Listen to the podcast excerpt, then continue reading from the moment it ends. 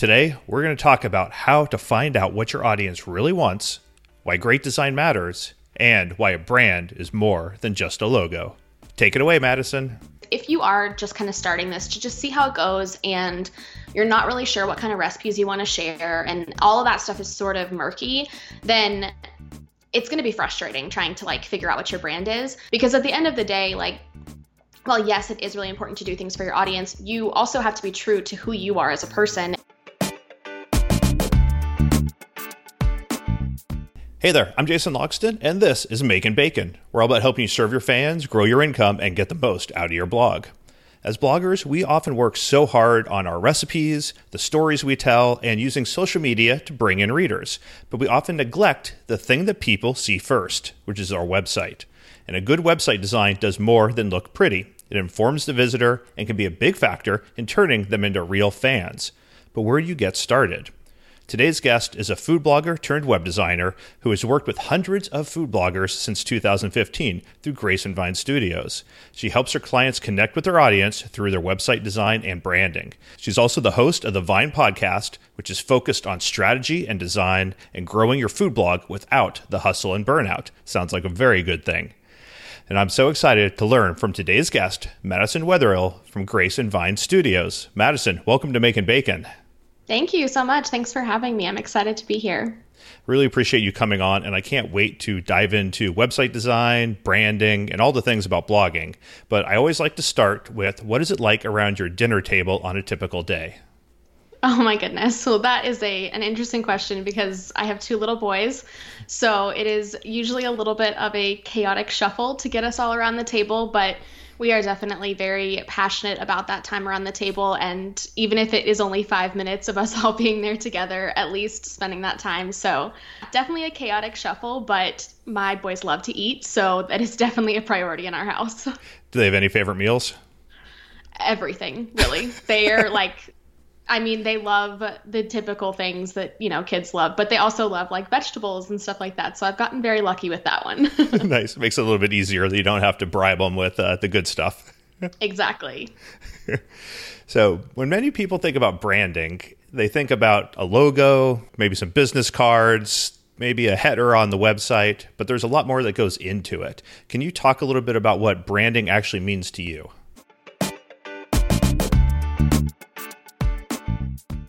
Yeah, this is such a good question. And honestly, I I guess being in the industry for so long, I've been in this industry for about five years now. And I studied graphic design in college before that.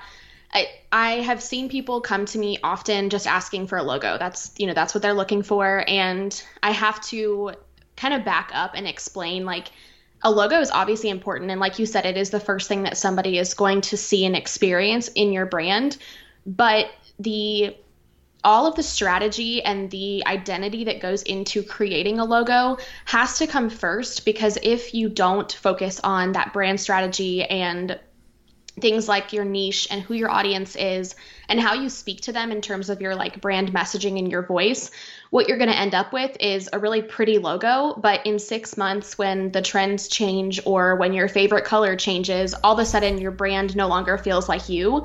And instead if you're able to really solidify that strategy first and then figure out okay how do i represent this visually? You're going to have a much more strategic logo but and beautiful logo but also one that's going to stand this, the test of time which is really important. A brand in my opinion is so important that it, it, it encapsulates so much. What are the benefits of why a blogger really does need a strong brand yeah, well, especially these days, food blogging has become a very saturated industry. I think when a lot of us started blogging, it wasn't that common and it was kind of people would kind of look at you like you do what? You talk to people on the internet? That's weird. But now it's become so common that really your brand is your first impression and the first opportunity you have to really help somebody understand what you're all about. When people are coming specifically from pinterest or google and they're landing on a recipe of yours we know that they want to get straight to the recipe and they're not super interested in who you are at that moment. But when you're able to really clearly show them, this is what my blog is about, this is who I'm for, it helps the right people to really connect with you and to slow that scroll down and really figure out who you're talking to. And so, you know, you're still going to have those people coming to your site who are just trying to get to the recipe. We can't we can't change that kind of motivation, but we can really try to paint the right picture for your ideal audience so that when they land on your site, they immediately are like, "Oh, I want to hear more about what this person is saying because I want to know like how they can help me." And of course, those are thoughts that are happening kind of in their head. They're not saying them out loud or really conscious of them. But when we're able to just really clearly define what our site is all about, it gives people the opportunity to like figuratively raise their hand and say, "Oh yeah, I believe that about food too," or "Oh yeah, my family follows that diet too." So, it's really the first impression and the first opportunity to really get somebody to connect with you.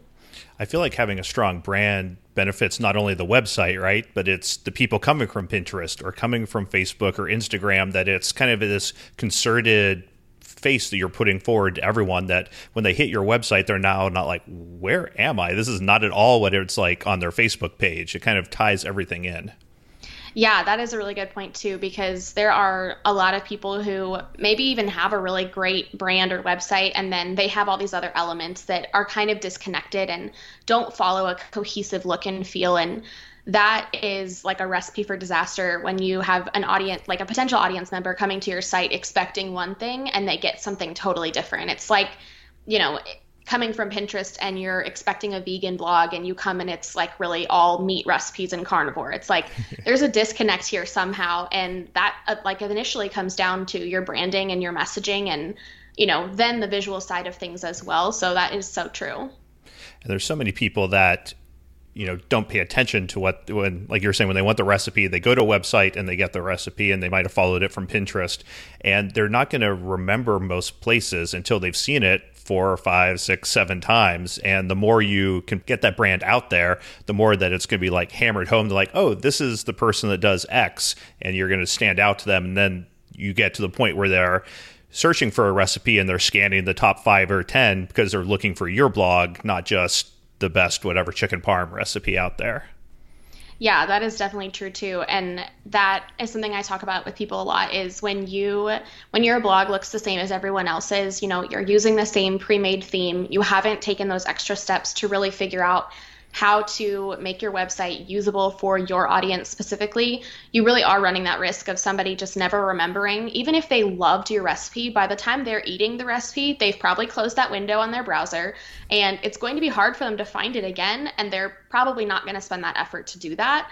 So you really do have that few minutes of time when somebody is coming to your site. If minutes is even, it's probably less than that, it's probably seconds to just get somebody to understand like there are certain blogs that i know and, it, and this kind of goes down to like your niche. At least from your audience's perspective it's probably going to look like it's your niche to them but even something as simple as knowing like this is the type of blog i'm going to go to when i need a grilling recipe or this is the recipe i'm going to go to the site when i need a healthy recipe. Like we all have kind of those buckets of sites that we go to but the other thing that i always tell people is you know, being in this industry, we're so used to how food blogs work and we pay attention to things a lot more than other people do. And so you really have to capitalize on that split second decision that somebody's going to have. Yeah, that's one of the things that's been interesting to me as I've been doing more research with readers out there, but also bloggers, is we pay so much attention to stuff and we think that everyone else does as well. And it's it's not. You I don't know if you'll agree with this or not, but I think when you design a website or a brand or your recipes, it's important you're not doing it for yourself. This isn't a cookbook that you're making that you can put in your, you know, your cupboard that you can pull out when you want to make a recipe that you love. This is something for somebody else. And so trying to put yourself in their eyes about what are they looking for, what matters to them, and sometimes it's not what matters to you is so important. Oh yeah, absolutely. And that's that's something that I think a lot of food bloggers have to it's kind of a hard pill to swallow because they realize that maybe there's this disconnect between even sometimes why they started their blog and why they're continuing to do it. And that's something that I really dive into with my clients is like what makes you unique and why are you doing this? Because so many food bloggers started as just a hobby and it was just something fun to fill the time and it's kind of evolved over time or I know for a lot of food bloggers it's their business grew so fast and all of a sudden they had to look back and figure out like okay who is my audience and what is my niche? And um, those are rare cases i think. I think most people the growth is slower and so it is really important to spend that time to figure out those foundations so that as you grow you really have a good understanding of who your audience is and like you said what they're looking for because again we are just so close to it that we browse recipe sites in a specific way, but our audience might not do that at all. They may like again, they get frustrated that they have to scroll through the ads and we know why there's ads there. We appreciate that. So there's just so many differences between, you know, food bloggers as the creator and the people that are viewing your site as the audience.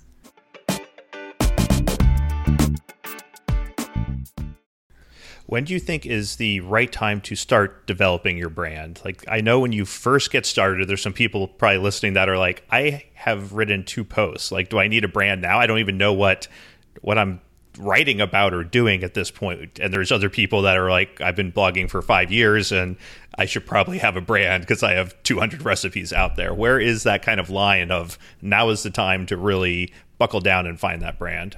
I think it, it might depend partially on your goals for your blog and also like the certainty that you have at the beginning. Because if you are just kind of starting this to just see how it goes and you're not really sure what kind of recipes you want to share and all of that stuff is sort of murky, then it's going to be frustrating trying to like figure out what your brand is. But if you're starting a brand new blog and you know you've followed blogs for years and you know maybe you look at the recipes that you share with friends and family and you can see like what is unique about those or what people are always asking you about that's going to be a really big clue into what your potential audience might be looking for from you because at the end of the day like well, yes, it is really important to do things for your audience. You also have to be true to who you are as a person. And, you know, again, like with the vegan and carnivore example, like if you're a vegan, you're not going to have recipes that are like carnivore friendly because that isn't who you are and it doesn't fit.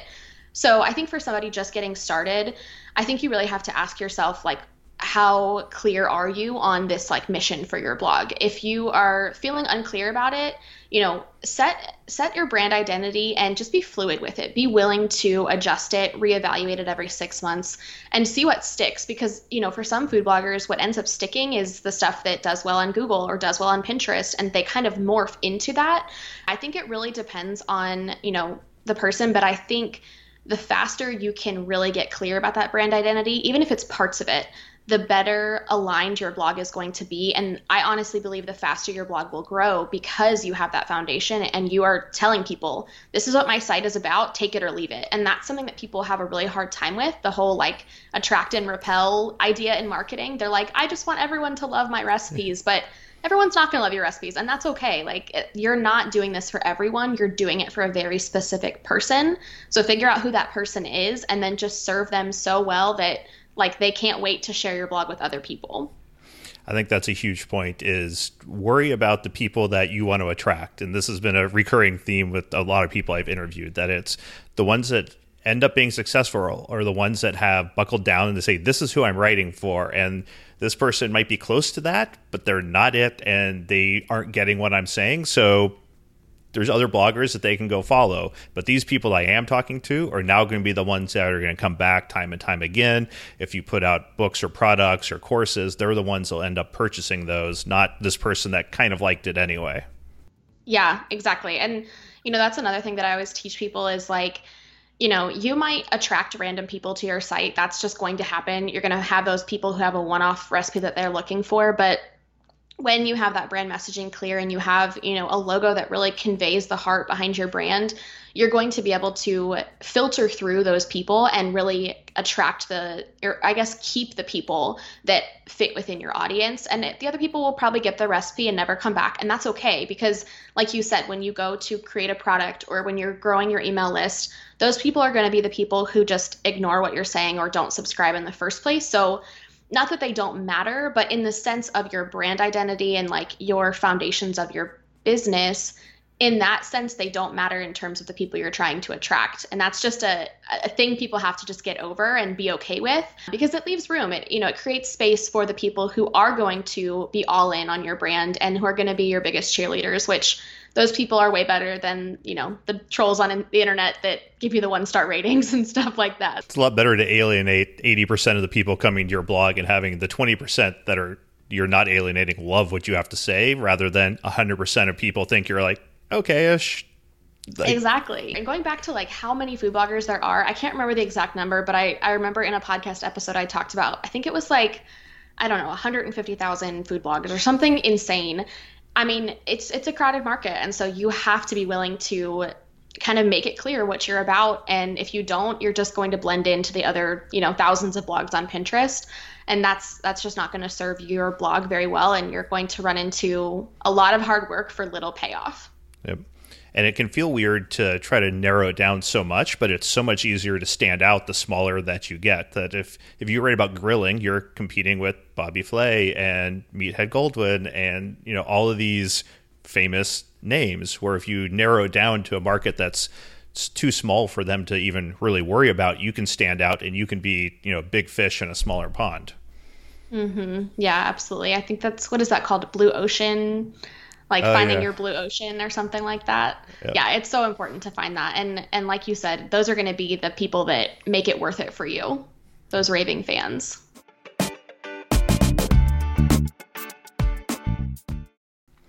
You talked about something that I always harp on, which is what are the goals of your website? That it's so many bloggers just start blogging and then they don't really know what where they're trying to go, you know, what they're trying to accomplish long term, so it's hard to decide where to spend time and energy. What do you think are the the most common goals you see that are good goals for a website to have? Yeah, that's a really good question. And that's that's another thing that I really get into with my like branding and web design clients because when I'm designing a brand or a website, I want to make sure that it's able to grow with you. And so I want to know, like, in five years, where do you see this going? Do you see this being your full time income? Do you see yourself creating products? You know, because I want to make sure that I'm designing something that stands the test of time, not only visually, but also in terms of your blog. And so I think the common goals that I hear from different stages of food bloggers at the beginning, people just want to make money. They're just like, I just want to make some kind of money so that it's worth it. But, you know, they aren't usually saying things like, oh, I'm going to, you know, retire my husband or I'm going to make a full time income. It's just like, well, I really enjoy doing this, but I've put in a lot of work and I'm ready to start monetizing. Um, all the way up to I have clients that have blogs that are, you know, getting a million page views a month and they're looking to retire their husbands or they're looking to create products in Williams Sonoma or, um, I think it's really good to have kind of like you know one year five year and maybe like crazy dream goals because it gives you something to work towards. And it really makes it and it makes it worth it and puts it into perspective like why you're doing this hard work because food blogging is a lot of work and it's you know it's not i always tell people there's a lot easier ways to make money but you know you're at the end of the day you're passionate about this. And so it's figuring out like yes, I'm passionate about this, but what makes it worth it to me? What is that end goal? Is it a monetary amount? Is it, you know, being able to have like the visibility of a cookbook or, you know, for a lot of people, that's just something that they want to do. It's not necessarily a money maker for them, but they just, that would make it worth it to them. So, really looking at because everybody's different. Not everybody's driven by money, not everybody's driven by building this huge audience. So, really figuring out like, you know, is it if I connect with one person and like change one person's life, that's worth it to me. All the way up to like, I want to do a course and I want to change thousands of people's lives with my like philosophy on cooking or whatever it is. There's so many different goals that you can have, but I think knowing those and having those in the forefront of your mind, like you said, is going to help you figure out where do I want to spend time because there are so many things that food bloggers are you know supposed to do and sometimes they literally don't benefit you and so that's something i help my clients with is you know, I know that this is an end goal of yours. Why are we spending time here doing this when that is not going to lead you to this goal at all? So just that helps you filter all of the noise out there and all of the the trainings and all of the education that, you know, we're so lucky to have in the food blogging world, but it helps you to figure out like what is the most important thing to me right now. That's something I talked about in my International Food Blogger Conference talk. We both of us did a talk at the vir- the virtual summit that they just had, and I think they're still available for purchase from their website. Mine was all about making how to increase your revenue, and one of the main things in there was like where do you where do you want to go in five years or ten years because if you want to be you know on air talent for a brand maybe then you probably shouldn't spend a lot of time doing SEO work. And if you want to write a cookbook, then maybe doing videos aren't the most important thing. You should be focused on writing recipes and figuring out that type of where you want to actually end up. Like almost no one gets paid to be a blogger. So find out where your money comes from, whether it's ads or cookbooks or working with brands. Like you don't get paid to be a blogger unless you're working for a company. So where's that money coming from? And then do the things that are going to better position you to meet that long term goal five years or 10 years from now. Yeah, absolutely. That's really important to remember because there's, I mean, even if you look at the bigger bloggers that have been around for a long time, they've all gone in a lot of different directions. They've done different things with that, you know, level of success that they've had. And so I think that's important to remember because so often I just hear people saying, Oh, I just want to grow my blog. I just want to grow my blog. And it's like, yeah, but you can chase that forever. There's always going to be a next level of growing your blog. So what does success look like to you? And you know being okay with if that looks different than somebody else like there's nothing wrong with that. So I, I have clients who are just like this is just a hobby for me. It's just fun. Like that's totally fine. You know do whatever makes you happy and whatever you know fits your family too because that's something that and part of the shift that i made in my life and business away from food blogging was just because i had gotten to a place of just burnout with my blog because I wasn't aligning myself with my goals for my family and for my life. And so I always try to tell people, and that's why I have that like line about my podcast, you know, being a, about doing these things not for the sake of burnout, because so many of us fall into that trap. I think you're a great example too of like taking skills that you have and you developed as a food blogger and applying them to a new career. I just interviewed Christina Peters, who does. Uh, she also spoke at the conference, and she's a professional photographer. We talked about, you know, a lot of food bloggers are really good at photography, and so how can you, if you love that, how can you, you know, consult with brands? How can you take advantage of the skills that you have that might not have anything to do with your blog necessarily, but it's the skills you learn doing that, and then apply them to different directions to move however wherever you want to go. Yeah, that and that brings up like an interesting thought for me and, and something that I'm really passionate about in my business and in life really is like outsourcing. I know that's not on the topic of branding at all, but I think the interesting thing about food bloggers is it's a niche, an industry where you have to be like a jack of all trades. You have to know how to do so many different things. Like if you were to write them all down, it's really insane all the different things that you're, you know, kind of required to know. And the interesting thing is in other industries it's really not like that because it's like this is your zone of genius this is what you're good at and then you figure out either you know how do i learn a skill that you know i can do for now but eventually i'm going to outsource this? Or how do i um, find somebody that can help me with this specific skill?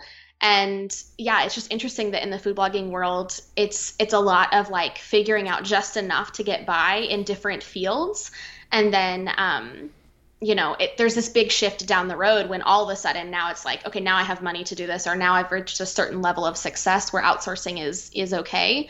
But to me, I'm like, find your zone of genius, like you said. Is it food photography? Is it SEO? Is it you know video? Like in you know being in front of the camera. Find that, and then really like just go all in on that particular thing. If you love photography, like don't spend all your days working on SEO to bring stuff in. Figure out how you can do something you love in the long term. Don't create a job that you're not going to enjoy. Mm-hmm. Yeah, because it's it's not worth that at all. And you know that's an interesting thing too with food photography. That that is actually part of your brand, and like it isn't the it's not the part of your brand that you necessarily like outsource to a designer or anything like that. But it is a part of the visual part of your blog and what people will come to recognize again, as the industry has gotten more saturated, this doesn't happen as often, but there are still some bigger blogs where if I'm on Pinterest and I see their their photography, like I know exactly who they are, regardless of if I know, you know, I don't see their name, but I see their photo and I know because it's such a specific style.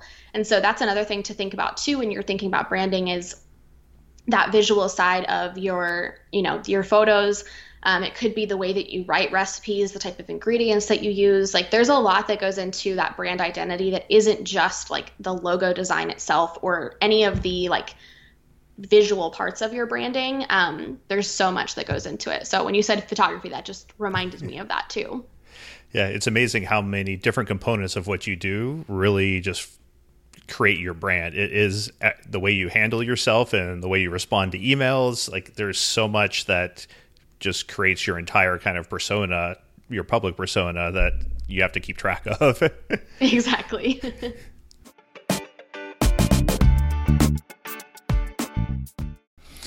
so you mentioned, you know, uh, finding your niche and kind of narrowing it down. And I think a lot of bloggers start going like, well, okay, food and then like healthy recipes and maybe in an air fryer. And then they kind of peter out at that point. And to me, that's not a good niche. I, I have some opinions about what makes a good niche and just kind of generic type of food generally isn't it. How do you recommend people kind of find a niche that works while still being specific but helps you stand out? Um, so I actually have like three different levels of kind of defining your niche that I walk my clients through. And the first for most food bloggers is that you're a food blog. That's that's kind of the top level. But that's it's interesting because people sometimes say that that's their niche, and I'm like, uh, that's actually not your niche at all. That's your industry, but that's like the very top level. And so then when you go a level deeper, I kind of ask, you know, what are the types of recipes that you share? And so that might be dairy free, that might be healthy recipes, that might be like you know, southern comfort food. It can be a lot of different things. And then the third layer is kind of what you were touching on, which is the most, it's really the most important layer. And that is if I were to line up 10 different people within that like sub niche of yours, so 10 dairy free bloggers, what makes your dairy free blog different? Is it the type of ingredients that you use? Is it, you know, the fact that your child has a dairy allergy? Is it the fact that you're vegan? You know, what is it? Like I, I've worked with a client who is a vegan blogger or technically she wasn't a vegan blogger, but she had an egg an egg allergy, and so she fit into kind of the vegan world because of that. That's what makes her blog unique and different when you stand her with a bunch of other plant-based bloggers. And so figuring out like what is that thing that somebody is going to remember? Because they might remember that you're a dairy-free blogger, but they might also remember the other 5 dairy-free bloggers. And so it's it's again, what is that specific thing that makes your site unique amongst the people that are in that little sub niche of yours? Because like you said that the more specific you can get the more people are going to be able to remember that. They're going to be able to tell their friends that and that becomes so important. And that's uh, like an intangible you know style of marketing that we can't really control.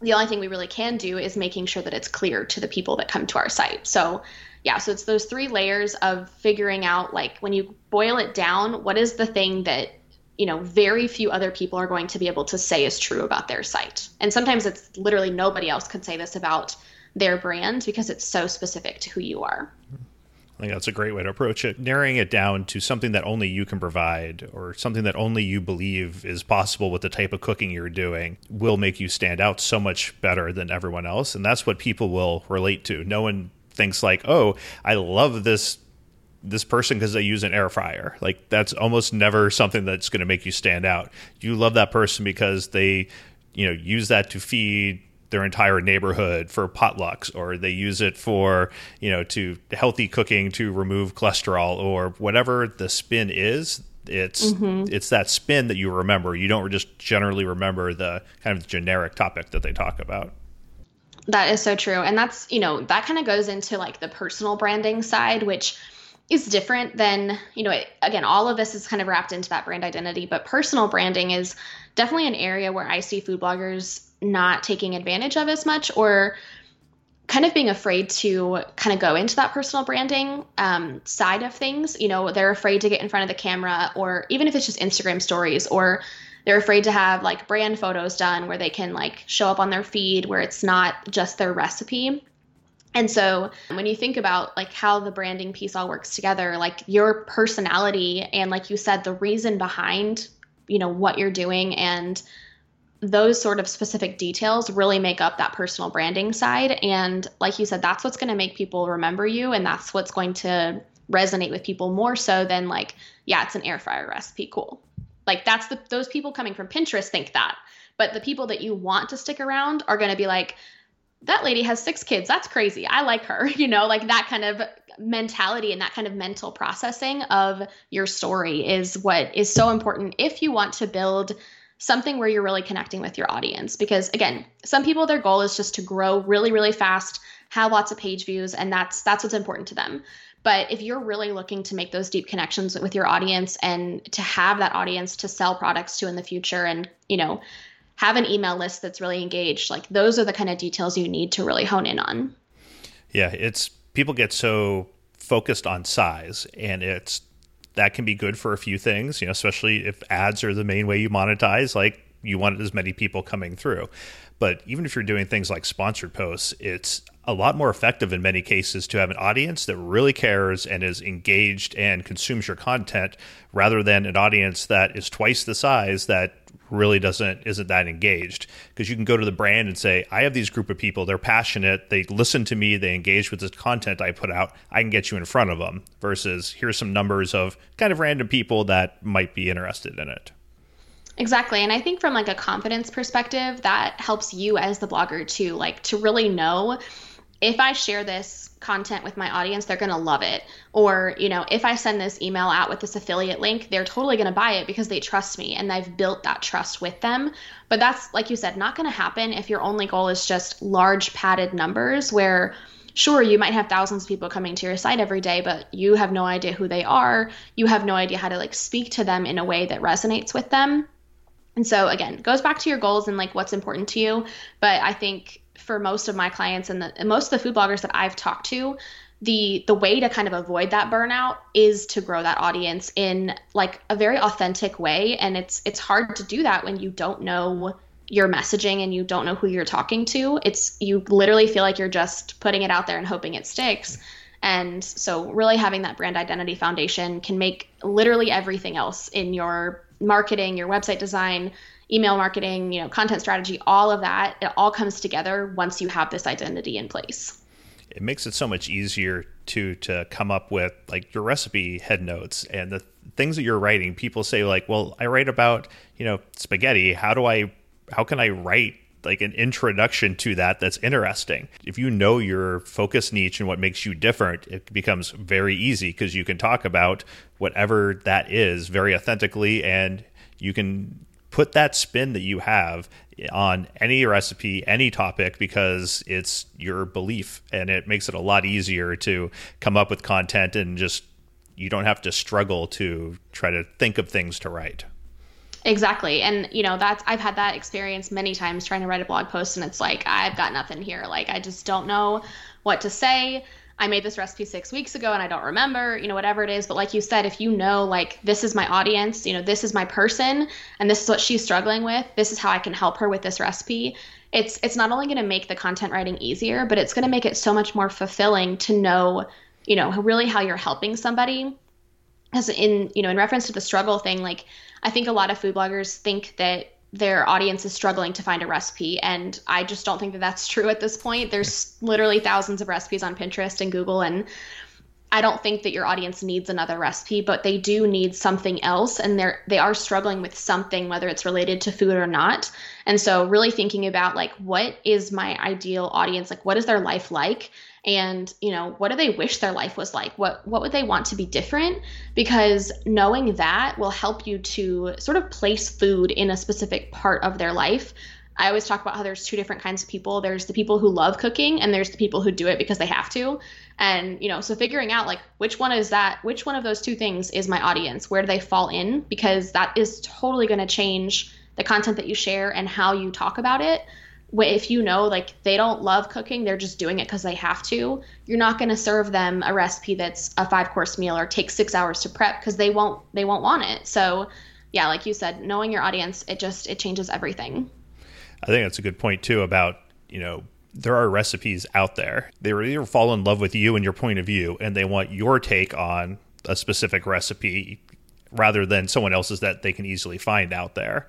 You know, that they, I think someone mentioned it in the IFBC uh, presentation that it was about, you know, they asked someone, like, why do you come to my site when you can find these recipes elsewhere? And they said, because it's not your take on that recipe. They could find a chicken parm recipe, but they wanted one that was made with their specific viewpoint in mind, which is why people start coming back to your site time and time again. Yeah, that is gold. That is so good. I think more people when they have that experience of their audience saying things like that, it's like, oh, well, that makes the whole thing worth it and i'm glad that i got that across and so yeah the brand messaging thing like really it's it's nothing that you don't know like internally. It's just pulling that out and figuring out you know when i explain something to my audience this is these are the things that i share or these are the reasons i do things. And just knowing that i feel like having that like on a sticky note or in your notes app on your phone like something to reference helps ground you in your why of your food blog and like you said helps you to understand like this is what my audience comes to me for. So i'm going to make sure every post has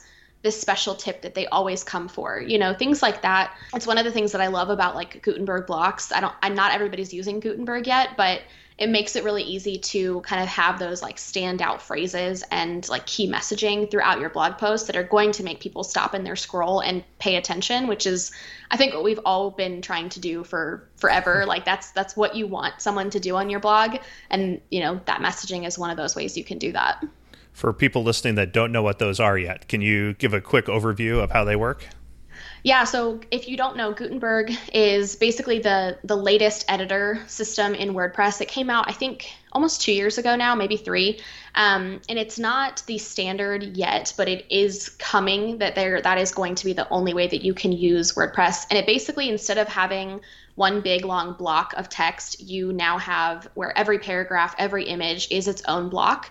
And the benefit to that is that you can create what's called a reusable block. And so it can be designed a specific way or have something like your pro tips for entertaining, and you can reuse that every time in a blog post. Um, one of the things that I do for my own podcast, my blog post for that is we have like a, a group of blocks so that I know every post is going to have, you know, my intro, my Pinterest graphic, my audio embedded, things like that. And so for food bloggers, that can really help you to not only make your blog design stand out, but it can also help you to streamline your editing process and your writing process and save you time in that way.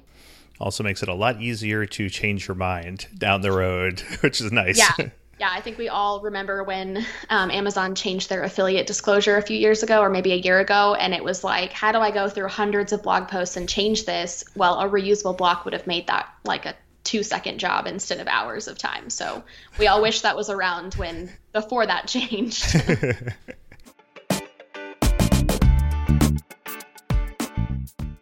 you mentioned you know making sure that you're providing things that your audience wants which makes a lot of intuitive sense how do you figure out though what your audience actually wants?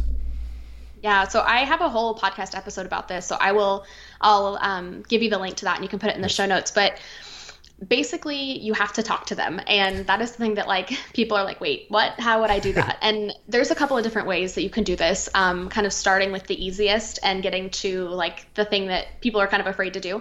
The first way is just you know where, wherever you're kind of active on a platform whether that's instagram or facebook or your email um, just starting to ask questions starting to give people a really easy way to answer. And this is another thing that people I think forget sometimes is our audience does not use Instagram and Facebook the way that we use it. When, you know, we are so used to like knowing that when someone posts something, they want a response and we give them that response. But as a consumer, most of our audience isn't used to that and they are not as like they're not engaging as much so we kind of have to train them. And so you can do things like using instagram story polls you can do the questions box you can and if you have a facebook group like create polls there and make it really easy. I think sometimes we're like please tell me what you want and our audience is like i, I have no idea what i want. I, I don't know how to answer that. Exactly. But if you say like what do you most often cook uh, for dinner? You know you're going to get a bunch of answers but it'll you can sort through those and figure out what's common. Um, or if you say like i'm thinking about making this recipe or would you prefer this recipe or this recipe on my site? It'll start to give you ideas. So that's kind of the first way and that requires a little bit more detective work because you have to sort of read between the lines of what your audience is telling you.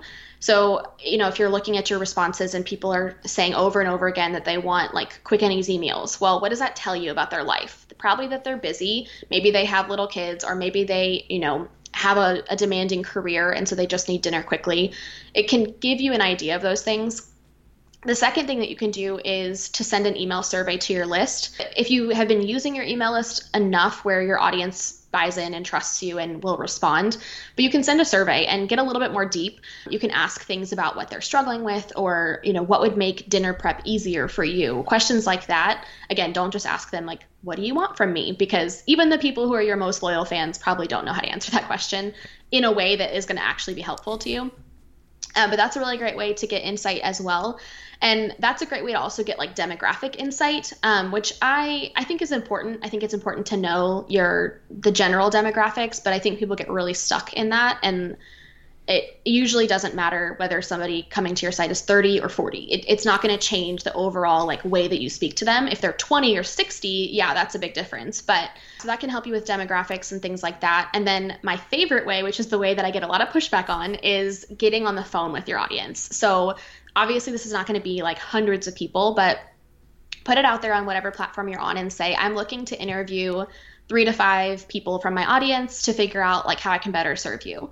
You're going to have those people who are obsessed with you and they're going to say, "Yes, please, I would love to talk to you." Or you can say like, "I'll give you my free ebook," or, you know, "I'll give you my paid ebook for free," or "I'll sign a copy of a cookbook and send it to you." Or, you know, there's a lot of ways that you can make it work for them or make it worth their time but the insight that you're going to get from those three to five conversations is like years worth of insight that you you know wouldn't have gotten otherwise um, and again you have to read the in between the lines on those too because they're not all going to say the same thing. So you have to figure out what's common between these answers and what are they really telling me with their answers.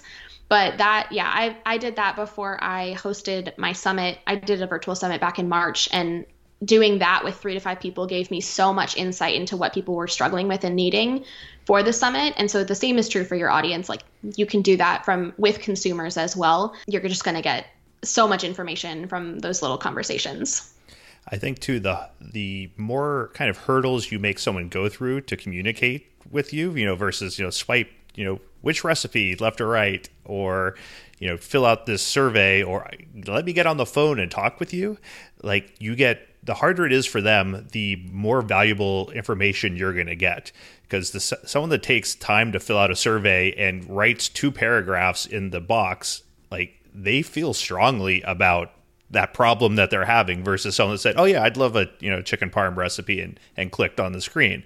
And if they're like, "Yeah, I I have a problem that I want to get on the phone and talk to you about," like that's someone that has a big problem that if you solve it, it's going to be a big deal versus someone that's just like, oh yeah, I you know took two seconds to you know fill out a quick poll or something. So I found this very yeah. helpful, judging it kind of on how how much effort did they put through to share that information with you. Yeah, exactly. And you know, again, you're not going to have as many people reply to a call for like, you know, get on an interview with me kind of thing as you will someone just replying to your polls, but when you're it's just someone replying to your polls like it, it could be anybody you have no clue who that person is and like if they're even the right person for you so it's it's a lot harder to make those strategic decisions with sort of that surface level information but it is a good way to start and it is a good way to um, to start training your audience to reply to you because i think we're all just dying for people to actually engage with our content and you know respond to us and so sometimes we have to start small before we can get them on a call but you know, look through your DMs and look through the people who are always replying to your story or the people who always reply to your emails.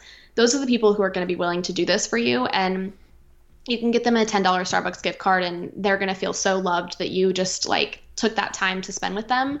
Um, you know, the, with the survey thing, I always tell people too, if you're going to start doing something like that, make sure that you have the time to like reply to people and thank them because there's nothing worse than like helping somebody and you hear nothing back. So make sure you you know you're trying to build loyal fans here, not like alienate people by not being a nice person. and I think you'd be if you do that, you'll be shocked by how excited people are when you write back. It's it is amazing. They're like, "Oh, you you are out there reading emails, and it's you're a real person." yeah, it just really helps forge that kind of connection between between you and your fans. Yeah, it really really does. I do a lot on um, Facebook groups. Like if you want to if it's not your specific audience, but audience kind of in your general niche, you can go on different mm-hmm. Facebook groups and see, you know, what questions are people asking time and time again. And if you can find it solutions to those questions, especially within your more focused niche, it's a great way to create content that people are actively looking for right now. Yeah, I actually recommend to my clients, it, like in terms of SEO, like going through the comments of posts that are kind of similar to yours and seeing the questions that people are asking or you know if you have someone ask a question in one of your posts making sure like that you answer that kind of question. You know sometimes you're going to get the one-off questions but if you get someone asking something that may be like basic to you chances are there's a lot of other people asking that same question or you know wanting to ask. So use that as like golden information from your audience that will really help you to produce better content because i think that's you know again that's part of the problem with like the the hustle and the you know on the bridge of burnout kind of mentality is you know you're just trying to produce more and more content instead of focusing on better content and so yeah like you said doing your research doing that market research is can be so invaluable for you I was getting frustrated for a while that I was getting a lot of emails, which is good that my readers were writing in, but then trying to also create guides and um, recipes, and it was becoming a little overwhelming. And I kind of had that switch at some point that was like, I literally have people writing into me, and I'm frustrated trying to put together like a paragraph to send to them. And I've now started just being like, you know, here's a paragraph summary, and here's a blog post that I just wrote going into a lot of details on it. And it kind of like, I could use that as research and informing my um, my blog. And now when other people would write in, you know, two months later with the same question, I'd be like, oh, I have a great post that covers everything that you're asking about.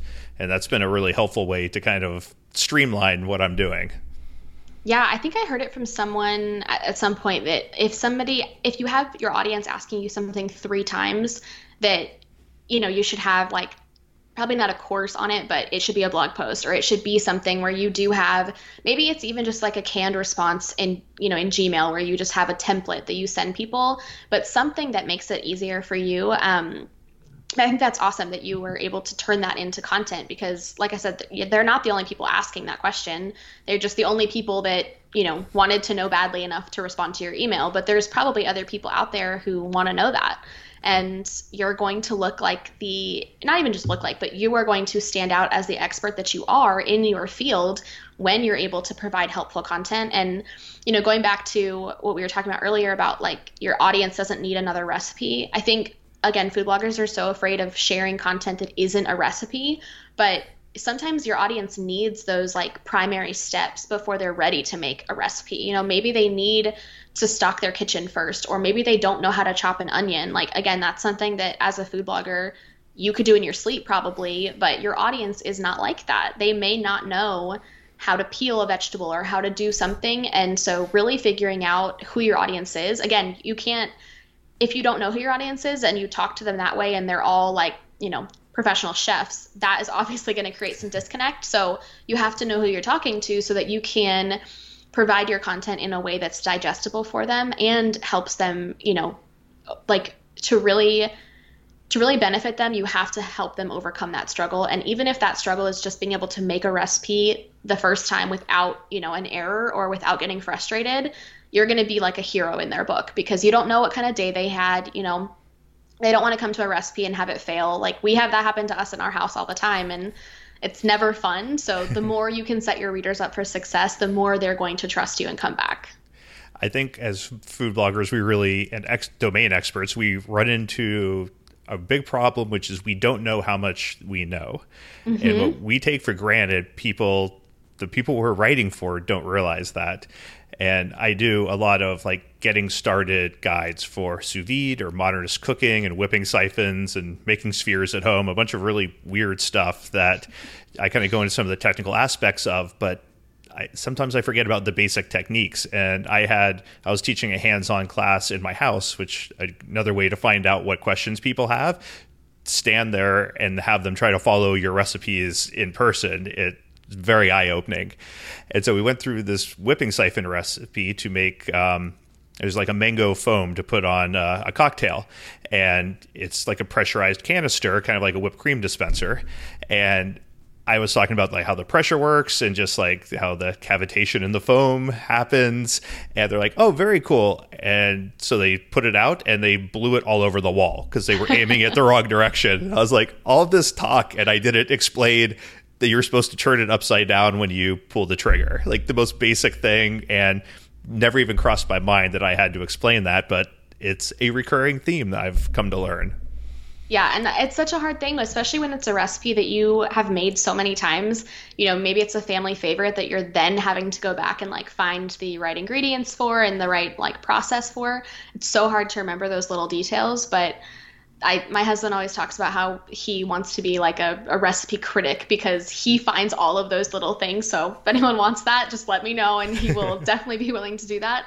But it's it's crazy how you know second nature things are for us and you know being people that enjoy food and enjoy cooking we just you know like you said our level of knowledge is just in a different spot and it doesn't mean that your audience is you know any worse than you they're just in a different phase and they probably don't you know make this recipe all the time. So this is their first time trying to make it.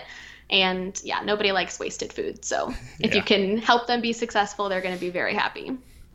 I think in conjunction with that like as food bloggers we are on our blogs all the time and we know where everything is on our blog and the articles we have and how it's structured.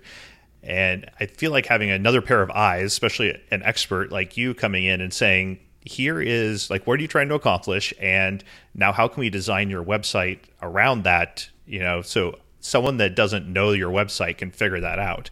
How do you go about approaching that when you work with food bloggers? So i'm sure it will surprise you that the first thing i do is figuring out like that brand strategy and who their audience is. Because again you know you have to know. I have so many different examples of choices that we've made for different clients where that never would have been what they wanted or what they kind of chose but because their audience was very specific and like we want to be able to browse your content this way that's the choice that we made and like you said we're so close to our sites and i actually i like to say that one of the things I think people should do is what I call like the grandma test, where you like pull up your website and it doesn't have to be a grandma, but it's just my grandma would be perfect for this job. But you know, just watch somebody else go through your site because you might be shocked by what they can't find or what they go to. Um, there's also another tool. It's not as fun as having your grandma do it, but it's called Hotjar. Have you heard of it? Yeah. So Hotjar, for those of you who don't know, it's basically a software that you can add to your site which will let you see a like heat map of your website to see where people are clicking and it also has a like secondary feature where you can actually watch people like not them you know can't see their face but you can see their screen and how they're navigating your website and so usually before I do like a web design project, I tell people to install that and watch it for I think it gives you up to like I can't remember, but it's a pretty high page view threshold. You can get a lot of data from it. But just see what people are clicking on because you might think, oh, I have to have these sidebar buttons because people use these all the time. And then you realize like nobody actually clicks those ever. It's like it's wasted space. It'd be better to put that somewhere else where they could find it or you know you might think that people want to browse your content by a certain you know a certain way in reality what they just want is you know xyz so um figuring out like how do people use my site now or like what is the biggest pain point people have i know like for a long time people didn't have and some people still don't have like a search bar on mobile. And as we've realized that you know mobile content or more mobile page views are so high and such a high percentage of your audience you know people have to be able to find that. And again it's like you have that split second of like does this website work for me or not? And that's the first kind of thing that people look for especially if it's something like a broken pin or you know they um, click off to the homepage and then they can't find what they were looking for again, we're like very technical in the way that we use our sites, and most people are not. So, yeah, I think it's really figuring out like how do people want to use your site and then making sure that you deliver that. And, you know, there's going to be some things where your audience might tell you one thing and you're like, I really don't want to do that. That does not work for me. And that's okay. But you have to make that decision strategically, knowing both sides of the equation rather than just saying, well, so and so blog did this and so I'm going to do that because I like it. It's like, okay, that's that's fine, but what does your audience think? And is that going to be something that serves them and eventually, you know, increases your page views and increases your audience, you know, your subscri- subscriptions from your email list, all of those things come from those strategic decisions on your website. I think it's interesting because a lot of us do want our users to do something, whether that's sign up for a mailing list or you know click through to like recipes you know guide like whatever you want them to do and we just assume they're able to figure it out. And in my my previous life before i was a food blogger i did uh, website development. And at espn we did a ton of usability testing. And you would come up with a list of tasks and you'd have strangers come in you know and say like okay go through this list of tasks. And it would be like you know sign in as you know to the fantasy games.